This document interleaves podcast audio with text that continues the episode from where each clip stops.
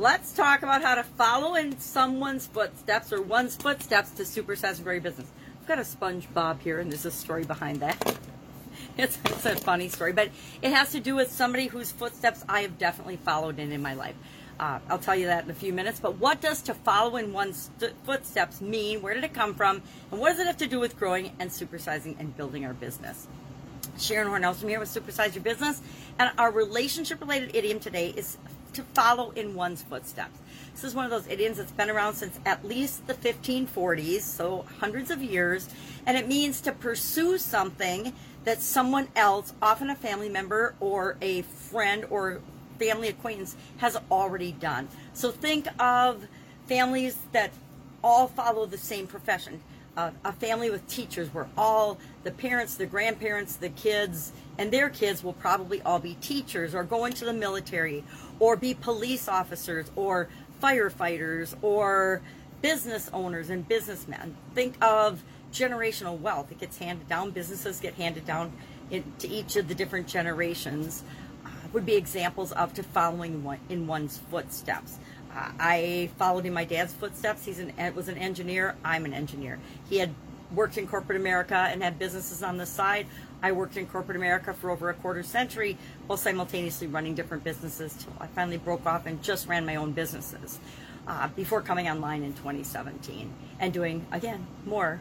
Not working for other people anymore, but, but having my own businesses and helping other people to build their businesses.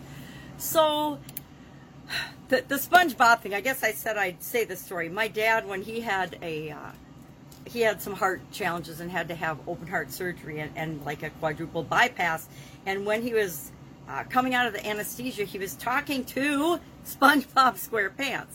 And if you know my dad, he passed away when he was eighty, you, you'd be like, how on earth did he even know who SpongeBob SquarePants was? And he was also bidding at auctions in his in his like waking up state. So it was fun for us because he did do a lot of uh, work with auctions uh, and going to auctions. Because after he retired from three M, he had a used restaurant equipment business. So it was really interesting that SpongeBob SquarePants. And I kept this. It's my, it was my granddaughter's. I think she probably got it in a Burger King or Happy Meal or something, or maybe we just bought it as a toy. But I keep this because it reminds me of my dad, and I think about him every day because I did and do want to be like him, and I want to have followed in his footsteps in terms of how I show up in the world, how I treat people, and how I build and grow my businesses. So my question for you today is, have you heard this expression? Do you? And have you been following in anyone's footsteps as you're starting and building and growing your business? Many people follow in their parents' footsteps. Maybe you had entrepreneurial parents. I had hardworking entrepreneurial parents my whole life. Uh, my mom did politics for a while in terms of running a township, but uh, actually for a lot of years she was involved in town and, and government work. And Uh, my dad was in corporate America and had lots of different businesses on the side, which is probably where I got, it's absolutely positively where I got it. Uh, so whose footsteps, if anyone's, are you following in? And then I guess I'd say why, why are you?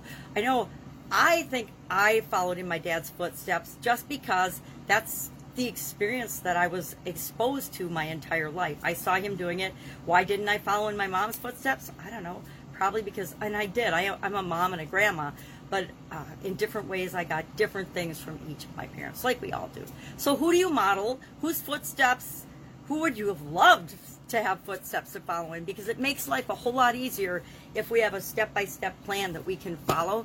And nowadays with the internet, all of us have access to almost anyone's step-by-step plan. If you want to be like Elon Musk, just watch what he puts out into the world, and you can get an idea of how he thinks, how he feels, what he does, what his habits are, what his rituals are, what his thoughts, feelings, and beliefs are about a lot of topics, and how does that impact his results in the world? How would that impact your results in the world? So that's our idiom for today. Go out, make it an awesome day, and I'll, of course, see you tomorrow with another relationship-related idiom for the month of June, and uh, then we'll have a new topic for the month of July to coincide with the B U three sixty-five Day Challenge. If I can help you in any way, ask. Otherwise, I'll be with you tomorrow. Have an amazing day.